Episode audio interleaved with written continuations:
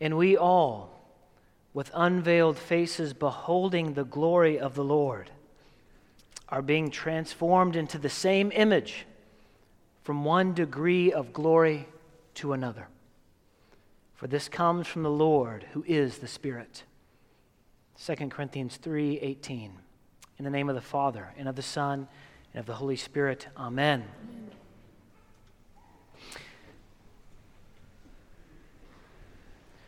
Do you long to behold the face of the Lord?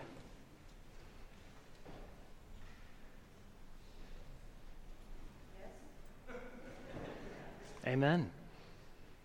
Do we long to behold him face to face? Yes. Mm. Do we do we desire to behold him face to face? Yes. Amen.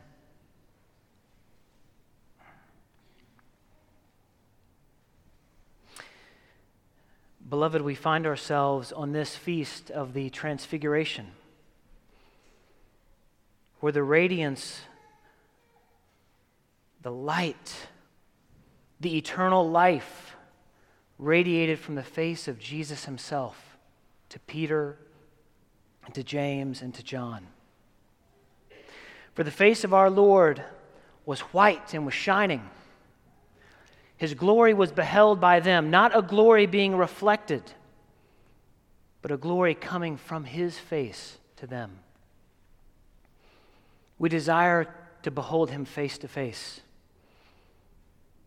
In our liturgy every Sunday, I pray with you and with all the saints who are beholding him that we would finally be able to behold him face to face. What a glorious day that's going to be. Amen. Some of us are here just before Lent on this final Sunday of Epiphany, the Transfiguration. We stand with our Lord and his beloved holy apostles, those three that the inner circle. We're on this mountain and we're looking at that mountain that lies in the distance. The Mount of Calvary, the glory of the cross that our Lord will be, uh, was on and we will celebrate during the Passion. And between us and then uh, is a season of Lent. And beloved, if you're like me, you want and desire to behold the Lord face to face. But on this side of eternity, we will not fully behold him until we see him as he is.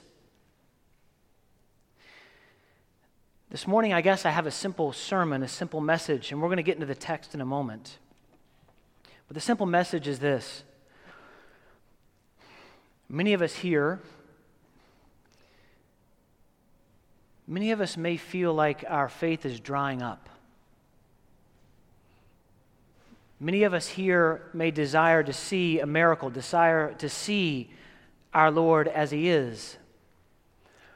And let me say that we cannot behold Him face to face until we see Him as He is when we have crossed that great um, River Jordan that is death to come unless he returns. But let me say this to you. Though we don't behold him face to face in this life, we behold the reflections of his glory in this life, don't we? Have you seen it? Sam Saxon, our beloved brother, who the Lord is, is healing, um, suffered. I, I, thought he was going to die. I was there Friday night, and I thought Sam was going to die. Um, had, you know, the ventilator down his throat, basically unresponsive. I grabbed his hands. His hands were cold. I was talking with both of his daughters. We were praying. We prayed the Lord's Prayer together. And then just 48 hours or so, um, he's now joking with the nurses, being Sam Saxon. I'm sure he's giving them his preserves that he makes. But Grant Henley went to go visit him wearing his cross, his prayer minister's cross. And I was thinking as I was preparing the sermon, you see, I'm sure when Sam saw Grant coming to him to pray for him, he beheld a reflection of the glory of our Lord in Grant, didn't he? Too often we, we isolate ourselves We hide our sin, our shame. And we lack faith and we ask, Lord, where is your face? Let me remind you that we see it in the face of those who come to pray for us. We behold a reflection of our Lord in the poor when we serve them, for our Lord said as much. There's some of you that may be agonizing over Lent that is to come and these spiritual disciplines that we're to enter into, which I'm going to argue in a moment are going to help us see the Lord in maybe a new way. But let me encourage you as we walk through this Mount of Transfiguration that though we won't behold him face to face until we pass through death, not only will we behold the reflection of his glory if we're looking for it, but we can actually be that reflection of His glory to somebody else. And your willingness to reflect that glory may be the salvation of another. It was Moses who went up on that mountain in Exodus 24. And the cloud, the Shekinah glory of our Lord, covered that mountain. The glory of the Lord dwelt there on Mount Sinai, and it was over it for six days. And Moses, if you remember, when he comes down from the mountain, he's reflecting the glory of Yahweh whom he had seen, reflecting it. It's not coming from his face, it's a reflection of the divinity, the light, the truth of Yahweh. And we see that when Peter, James, and John are brought to that Mount of Transfiguration, six days, the text says in Matthew, alluding to Moses in Exodus 24. They're going to behold him face to face.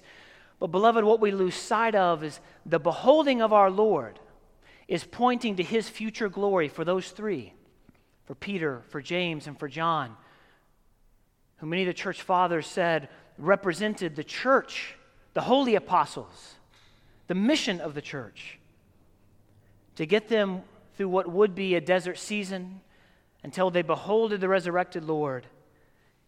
And then all but John would die a martyr's death.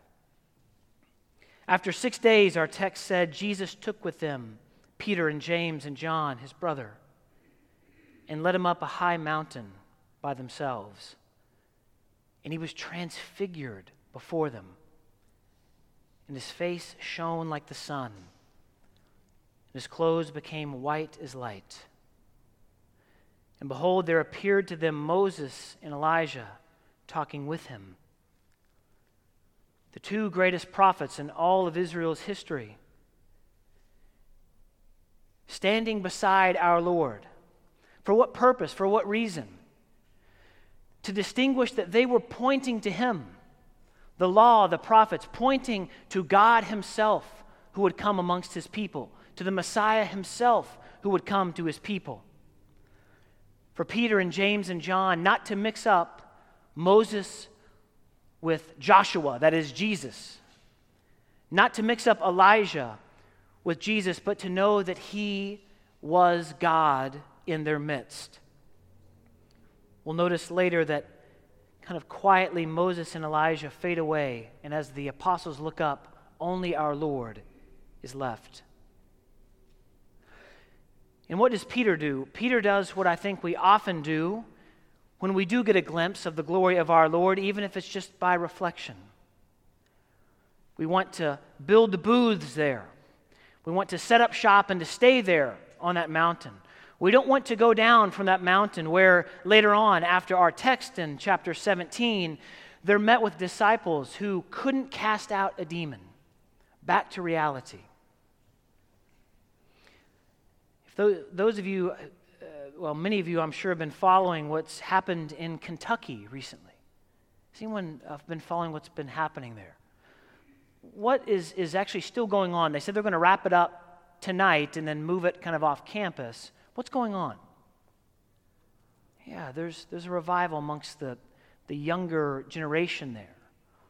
I read just a few days ago that Samford has kind of had this going on the last couple of days. They're on that Mount of Transfiguration. They're worshiping the Lord.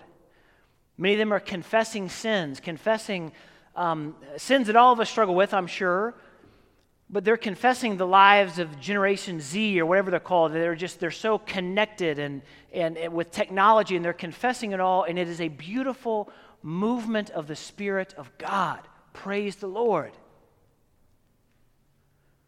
But the test of all true revivals then is this when we come down from that mountain, can we do what the Father says about the Son on that Mount of Transfiguration?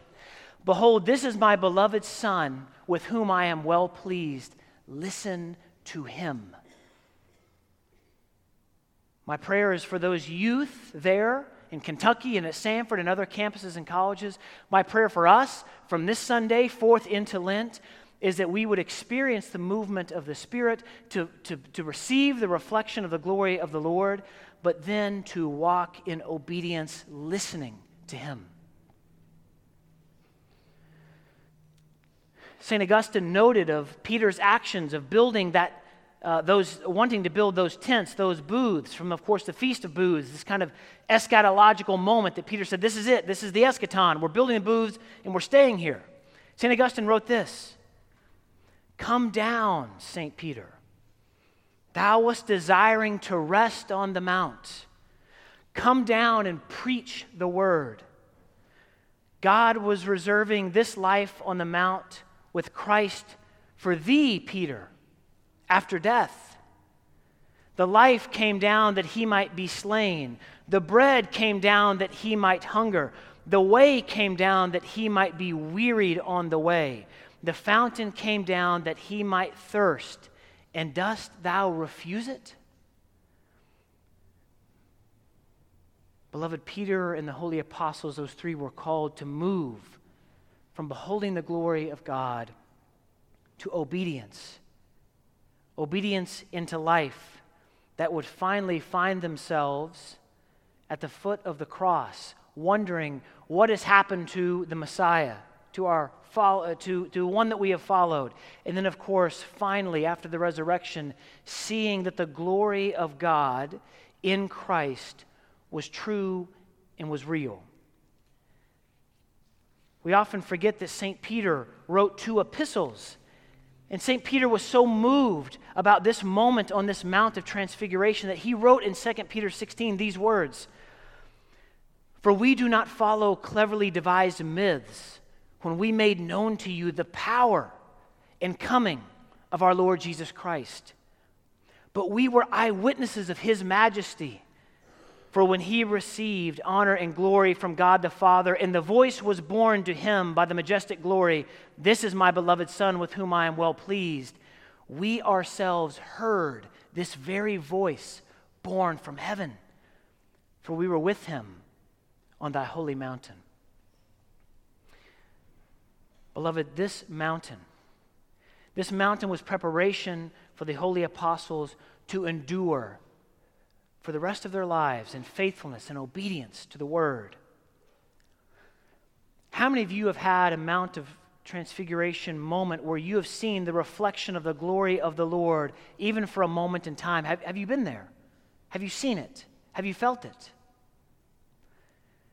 Those things are given to us so that we might persevere in the faith, so that we might finally, through obedience, grasp at what Paul is getting at in our epistle reading.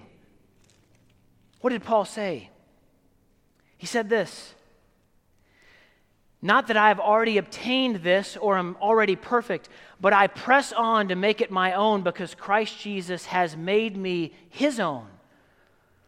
Because Christ Jesus has made me his own, brothers, I do not consider that I have made it my own, but one thing I do, forgetting what lies behind and straining forward to what lies ahead.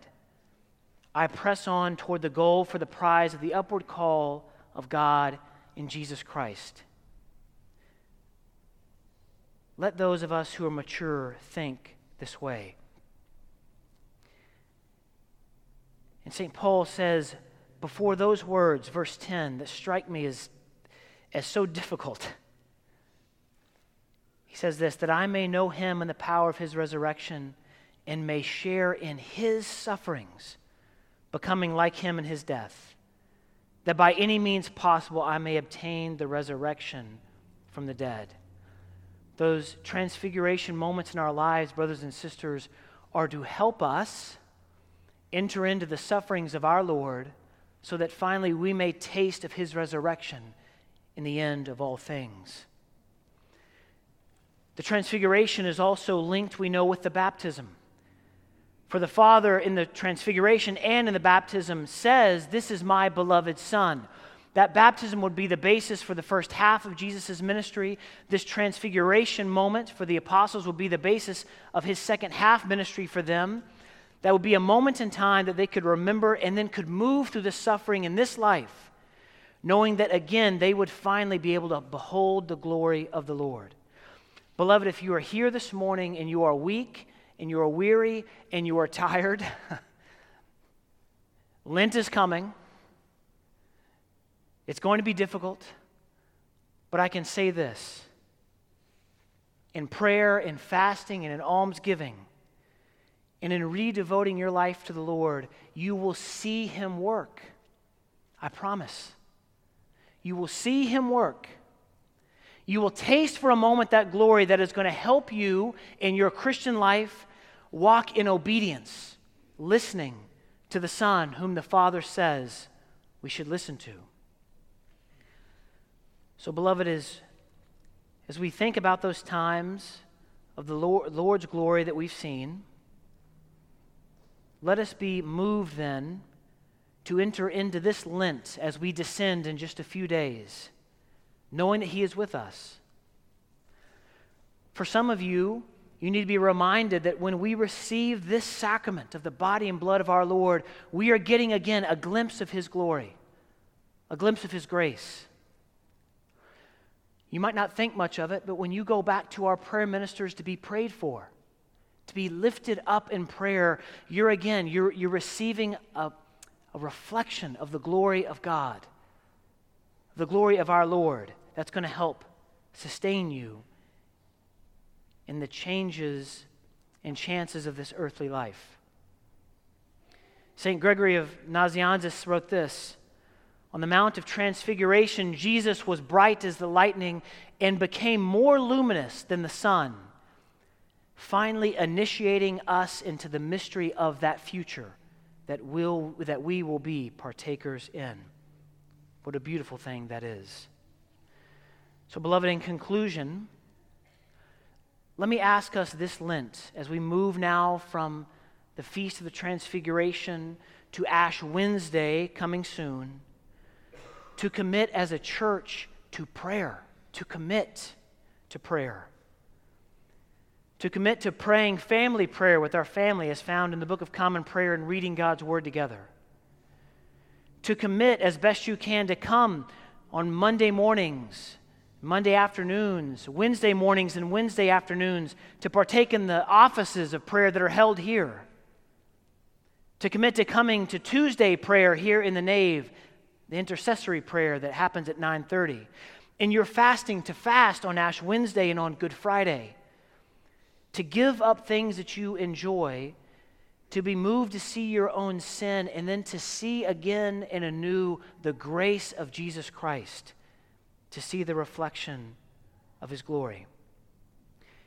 And finally, beloved, I want to ask us too to give alms collectively on the Sundays that are coming. I want us to write checks and to give both the young and the old here to Brother Brian and to the foundry, to give to the poor. And not only to give, but to come and to serve the poor and to behold the face of our Lord in them this Lent. For finally, beloved, the beautiful thing is this. Paul says in 2 Corinthians 3:18, and I began my sermon with this. And we all with unveiled faces beholding the glory of the Lord are being transformed into the same image from one degree of glory to another. For this comes from the Lord who is spirit. You see, there is a time coming when we no longer will just reflect the glory of the Lord, but we will behold it. we will enter into his presence and finally be fully transformed. But until then, let me ask you to seek it here in this life and to be it for those who need it, for it is showing a reflection of God's glory in this life that others see that world beyond this one and are moved into saving faith. In the name of the Father, and of the Son, and of the Holy Spirit. Amen.